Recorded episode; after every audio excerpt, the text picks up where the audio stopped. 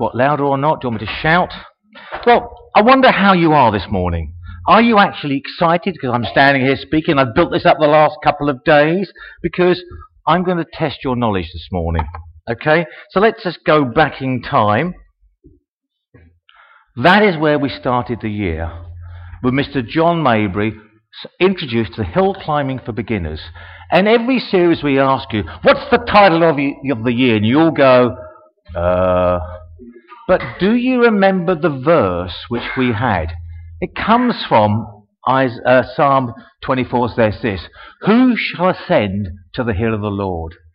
And who shall stand in the, his holy place? Who has clean hands and a pure heart? Who does not lift up his soul to what is false and does not swear deceitfully? He will receive blessing from the Lord and vindication from the God of his salvation. Such is the generation of those who seek him, who seek the face of the God of Jacob. I've been preparing my talk for the last, I think, about six weeks. 20 to 12 last night when we got in from babysitting two of our grandchildren, God just said to me, You haven't put this verse in. I'd forgotten it. And now I've read it, it fits in what I've got to talk about. Because this last year, we have done series after series after series. And if you remember, I know it's difficult to remember what John says, but in that very first Sunday, he says this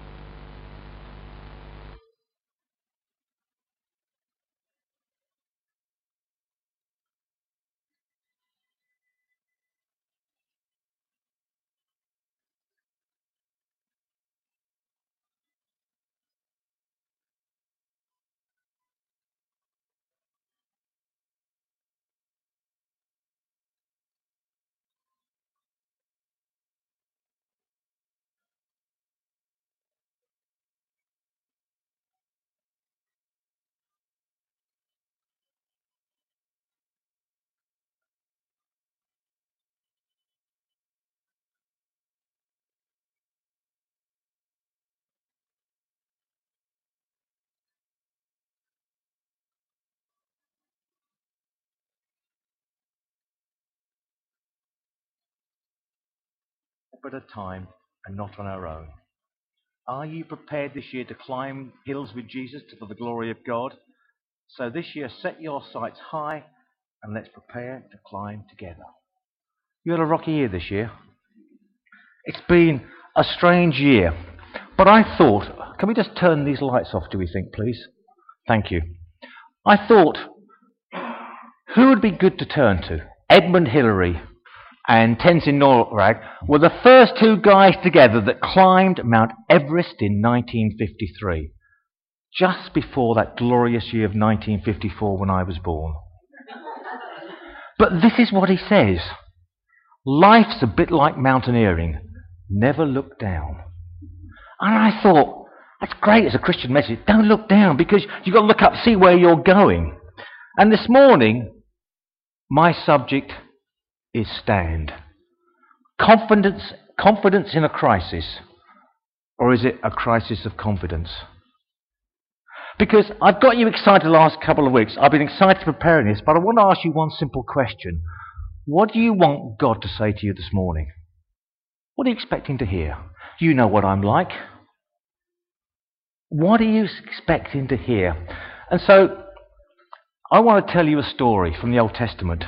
And I've been looking at this, and uh, it's not been a difficult thing to put together, but suddenly today I've realized the inappropriateness, or the appropriateness, according to how you look at it, of this story.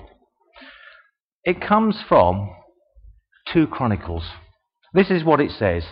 After this, the Moabites and the Ammonites and with some of the Meunites came to wage war against King Jehoshaphat. He was the king at the time. Some people came and told Jehoshaphat, a vast army is coming against you from Edom, from the other side of the Dead Sea. It's already in Hazazon, Tamar, that is En Gedi. And suddenly, if I put a map up here, as you can see here, all these three nations will come into Judah. Now, let me explain the concept here. Solomon, King David was king, then his son Solomon became king, and suddenly after that, God split the nation into two. Israel at the top, Judah at the bottom. Israel was made up of ten tribes based upon the sons of Jacob, um, but Judah was just two tribes tribes of Judah and the tribes of Benjamin. And if you know your Bible, Jesus is called the line of Judah because he came out of that family. But the thing is, we're talking about a bunch of nations far greater than numbers of Judah decided to come and destroy them. That's exactly what's happening today. Their numbers outweigh the numbers of Judah. But what did these people do that is different to the people did today? And this is what it says. After this, because you saw those two words, didn't you? After this, the Moabites and the rest came to wage war. After. Now, if you know your Bible, it was never written with chapters and verses. In fact, there were no paragraphs. It just went on and on and on. So after Solomon, Judah had two kings. They did nothing right for God. But then Jehoshaphat's father and Jehoshaphat turned the people round to follow God. If you get chance when you're bored at home, don't want to talk to the husband or the wife, read 2 Chronicles 18 and 19. You'll see incredible how Jehoshaphat had learned to listen to God. So after this, when they're following God, suddenly they face attack. Is that a story of your life? When you get serious of God, with serious of God, things start to happen that you don't like. Things start to go slightly wrong. And this is what's happening in here. And in fact, I was looking up what Abraham Lincoln, the former president of the United States the 19th century who was assassinated, said this Be sure you put your feet in the right place, then stand firm. If I had to give you a takeaway for today, that's it. Where you put your feet is where you need to stand firm. So let's look at this story then. I'm going to skip through it. We're into verse 3 now. Alarmed Jehoshaphat resolved to inquire of the Lord, and he proclaimed a fast for all Judah. The people of Judah came together to seek help from the Lord. Indeed, they came from every town in Judah to seek him. All the men of Judah, with their wives and children and little ones, stood there before the Lord. Now, if I was king, I would have massed the troops. How many have I got? Go and polish your swords. But Joshua Jehoshaphat says, no, Fast. Pray. Do you remember I said a couple of weeks ago the memorial service how King George in the Second World War called the nation to pray for Dunkirk? Millions came out, and God responded to a nation in, in pain. He calls for the nation to stand. Then the Spirit of the Lord came on Jahaziel, son of Zechariah, and son of Benaiah, and the son of Jael, son of Mattaniah, a Levite descendant of Asaph, as he stood in the assembly. He said, Listen, King Jehoshaphat, and all who live in Judah and Jerusalem, this is what the Lord says to you. Do not be afraid or discouraged because of his, this vast army, for the battle is not yours, but God. Jehoshaphat bowed down with his face to the ground, and all the people of Judah and Jerusalem fell down in worship before the Lord. Then some Levites and the Kohathites and Korahites stood up and praised the Lord, the God of Israel, with a very loud voice. Early in the morning they left for the desert Tekoa. They're now heading towards the enemy, doing what God had told them to do. As they set off, Jehoshaphat stood and said, Listen to me, Judah and people of Jerusalem. Have faith in the Lord your God and you will be upheld. Have faith in his prophets, and you will be successful.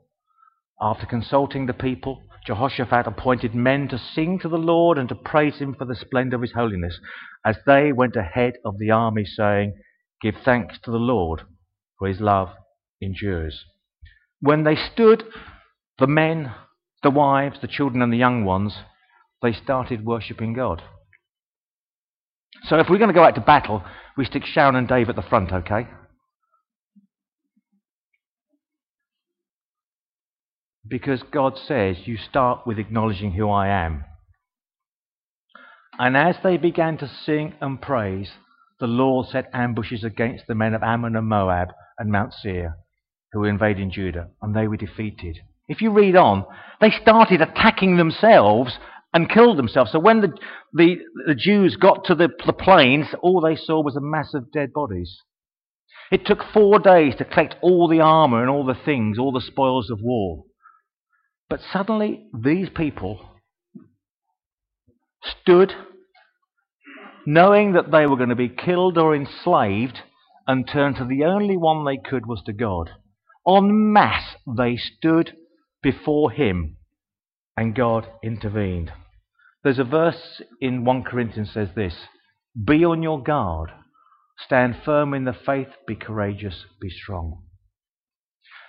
When I have a problem, or you have a problem, what I tend to do is I tend to put it on the prayer list put it out to everybody so I can get as many people praying for my need, in the hope that there's enough people praying that God will be swayed by the numbers.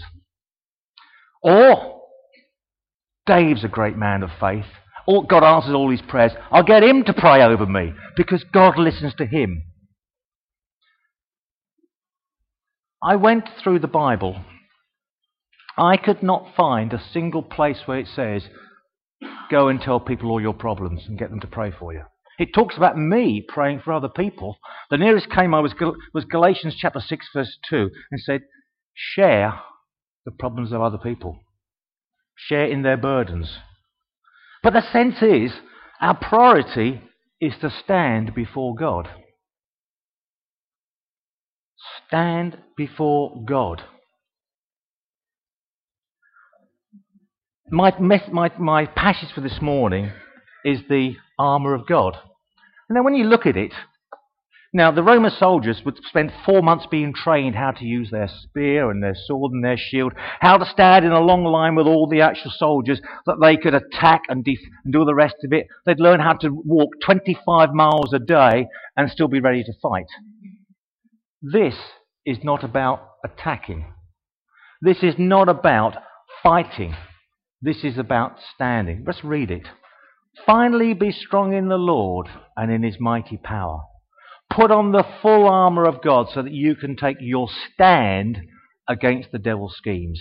For our struggle is not against flesh and blood, but against the rulers, against the authorities, against the powers of the dark world, and against the spiritual forces of evil in heaven, heavenly realms. Therefore, put on the full armour of God so that when the day of evil comes, you may be able to stand your ground. And after you have done everything, to stand. Stand firm then with the belt of truth buckled round your waist, with the breastplate of righteousness in place, and with your feet fitted with the readiness that comes from the gospel of peace. In addition to all this, Take up the shield of faith with which you can extinguish all the flaming arrows of the evil one. Take the helmet of salvation and the sword of the Spirit, which is the word of God, and pray in the Spirit on all occasions, with all kinds of prayers and requests. With this in mind, be alert, always keep on praying for all Lord's people. None of those things can you get yourself. Where, do I, where can I buy this, you know, this belt of truth? Where can I buy this help, this breastplate of righteousness? Where can I get this helmet? They only come from God. We are there to stand. It doesn't call us to fight at all, and yet we spend our lives striving and fighting. It's very hard to stand. Hands up if you've heard of a guy called George Muller. Whoa, anybody ever meet him? He died in 1898. I don't know. Vera, did you ever know him? Vera, did you know him? Did you ever meet him? Oh, we're going to be told by Vera after this service. But this is what he said To learn strong faith is to endure great trials. I have learned my faith by standing firm amid severe testings. Stand firm in the Lord. Stand firm and let him fight your battle. Do not try to fight alone. Let me tell you a bit about him. An evangelist, you know. George Muller cared for over 10,000 orphans during his lifetime provided education opportunities for the orphans to the point that he was even accused by, the some, by some of raising the poor above their natural station in British life. He established 117 schools which offered Christian education to more than 120,000 people. He toured Europe and went to America. He did his sermons in English, French, and German. Let me tell you one story about him. Once, while crossing the Atlantic on the SS Sardinian in August 1877, his ship ran into thick fog. He explained to the captain that he needed to be in Quebec by the following afternoon, but Captain Joseph E. Dutton, later known as Holy Joe, come on to that, said that he was slowing the ship down for the safety, and Muller's appointment would have to be missed. Muller asked to use the chart room to pray for the lifting of the fog. The captain followed him down, claiming it would be a waste of time. I love this bit. After Muller prayed a very simple prayer, the captain started to pray. But Muller stopped him, partly because the, captain, the captain's unbelief, but mainly because he believed the prayer had already been answered. Muller said this Captain, I have known my Lord for more than 50 years, and there's not one instance that I've failed to have an audience with the king. I have known my Lord for over 50 years, and there's not one instance that I've failed to have an audience with the king. Get up, Captain, for you will find that the fog has gone. They went back to the bridge. Thick fog, no. They went back to the bridge. They found the fog had lifted, and Muller was able to keep his appointment. The captain became a Christian shortly afterwards. All he did two things. He went and stood looked at the impossibility by a chart and prayed a simple prayer. There was no internet. There was no WhatsApp group. There were other passengers. He was the only Christian. He had a doubting captain basically saying, This can't be done. And a simple short prayer, and he knew. He knew it always have an audience with the king.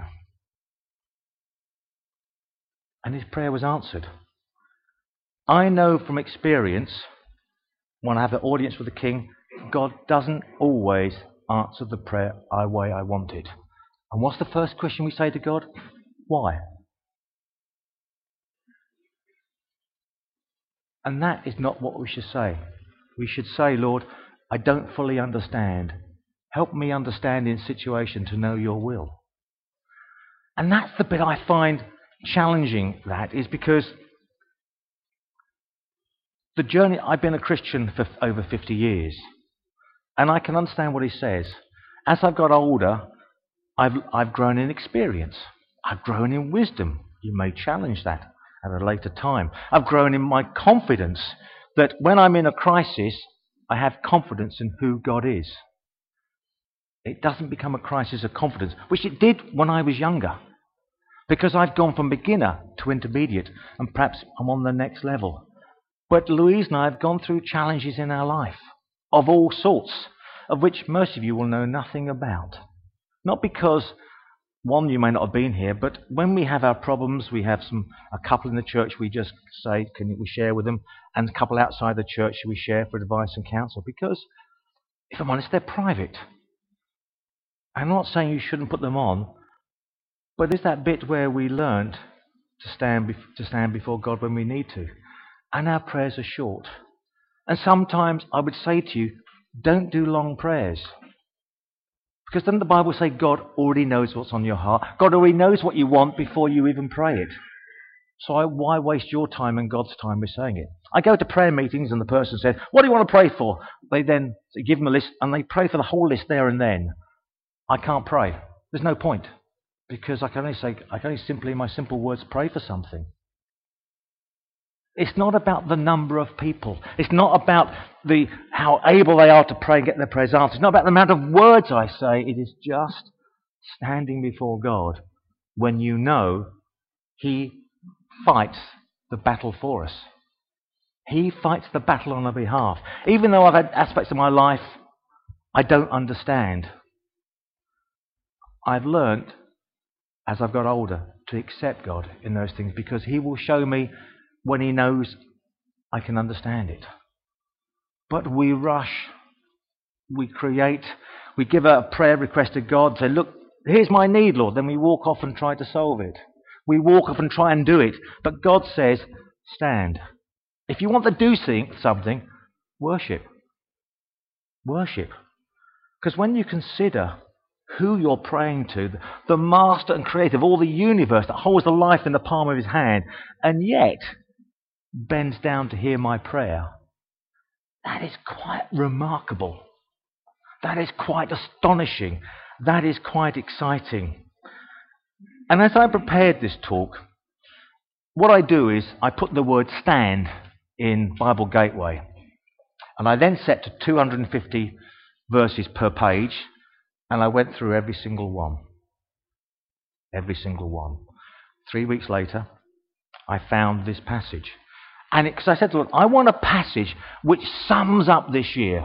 One passage which encapsulates all we've said, but also my talk. And I came across this in Psalm 18. It says this As for God, his way is perfect. The Lord's word is flawless. He shields all who take refuge in him. For who is God besides the Lord? And who is the rock except our God? It is God who arms me with strength and keeps my way secure. I love this verse. He makes my feet like the feet of a deer. He causes me to stand on the heights. There's a, a, a David Attenborough, one of these nature programs, where he shows mountain goats as they just run off the cliff and land on a ledge somewhere else. Their footing is incredible. To be like those deers that can climb across the rocks. Then it says this He trains my hands for battle, the very thing we started to read in Ephesians. My arms can bend a bow of bronze. You make your saving help my shield, and your right hand sustains me. Your help has made me great. And that finishes on Psalm 18, verse 35. We have one verse left, which just has blown me away. When you, Malcolm, you do hill climbing, don't you? You do lots of things. You're a rugged man. What's the major problems people have when they're hill walking? What is it? Yes, yes, yeah, yeah. Bodily, bodily. What's the accidents people tend to have? What's that? Did somebody say sprained ankle? Absolutely. It's the ankle's the weakest point. Yes, if you fall off the mountain, you're dead while falling down. If you break an arm, you can still walk. But look what he says in verse you provide a broad path for my feet so that my ankles do not give way. I just, I read that. Absolutely blew me away. In all this detail we've been talking about this year, God says, look after your ankles. We not even mentioned ankles once, did we, Dave? We never talked about it. But all this year of hiking and climbing and putting your crampons on and scaling this mountain, the rest of it, God says, stand. Pardon? Sometimes people slip. Oh, I see. Uh, the statistics say sprained ankles are the main one. Yeah, it's the major one. And, and however, you've given me plenty of room for my steps underneath, that my feet would not slip. Yeah. Now, has anybody been to the cathedral in Sofia in Bulgaria? In that, in that church, there are no chairs you stand. Except just around the room, they've got about half a dozen to a dozen for the elderly, like myself and Vera and Anne, the rest of us, we can sit, or any pregnant ladies can sit. And up until about the 17th century, that's what they did every week. They stood until somebody said, We're going to have sermons, and they brought chairs in. But every week, as part of the Eucharistic communion, they stood with no chairs. It was all about being with the Lord and worshipping Him.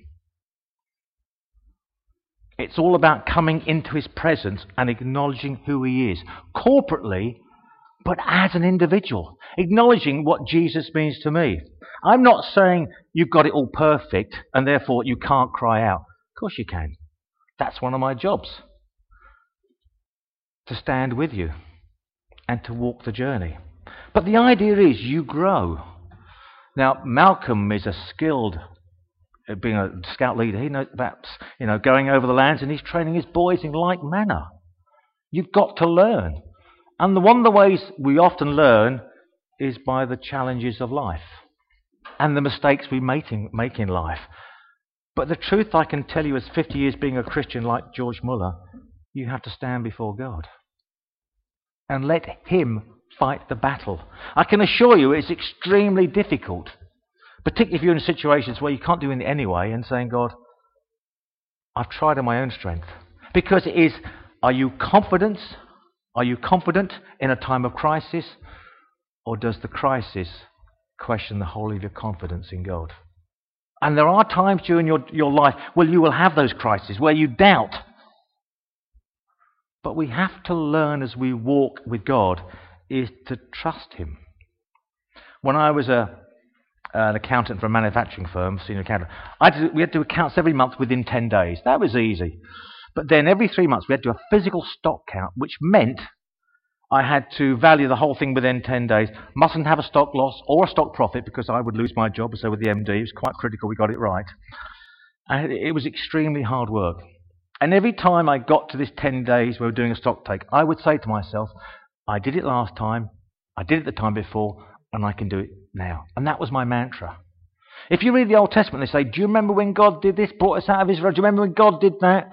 When you're in times of strife, remember what God did in the past. Remind yourself, God did this, God did that. And if God could do that, then He can help me now. I have no idea what He's going to do because I can't see through the fog.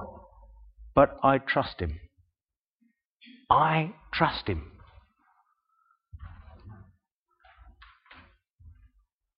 In all those hills, He creates the path for us to follow. And one thing I've learnt this year, looking at the map, you, you see the peak, you climb to the peak and go, hallelujah. Then as you say hallelujah, you see another peak even higher on the other side. There's always a new challenge. I thought when I retired, life would be easy. I'm, when people say when you retire, you, you won't believe the things you have to do. You couldn't work out how you had time to go to work. I understand exactly what they mean. But it's a new set of challenges. My body is not what it was. I know that's hard to say. It's not the ripped muscles it used to be. No, it's changing. I have new challenges in my life I didn't have before. But I walk them with Louise and my Lord. We walk them together. I'm experiencing new things. But the only thing that's constant is God Himself. The only thing that hasn't changed is my Lord. And I've got to say, that is the most exciting thing I've heard come out of my mouth. That I just got to stand there before Him. But as Abraham Lincoln said, put your feet in the right place first and then stand. Put your feet in the right place first and stand. As um, Edmund Hillary says, don't look down, look up. Corinthians, be bold. Is it Joshua 1 verse 9? Do not be discouraged. Be bold. Be strong, for I am with you. And they fought battle after battle. Jericho, won those songs, they just walked around it seven times and it fell down. God will fight on your behalf if you allow Him. Now, you may say, well, Barry, I'm new to this. Then my job and the leaders and others is to stand with you, to hold your hand, arm in arm. That's our job. But we stand. I want you to just bow your heads. Because I want that to soak in. Because now we've come to the end of this year and you should be heading towards maturity. You've, you've, and you may say, Well, I've got still problems, Lord. If you're prepared to stand, God will reach out. Now let's pretend we're in a Bulgarian church. All those who are elderly, you don't have to stand. You really don't. Us younger ones, just watch you. Stand, please.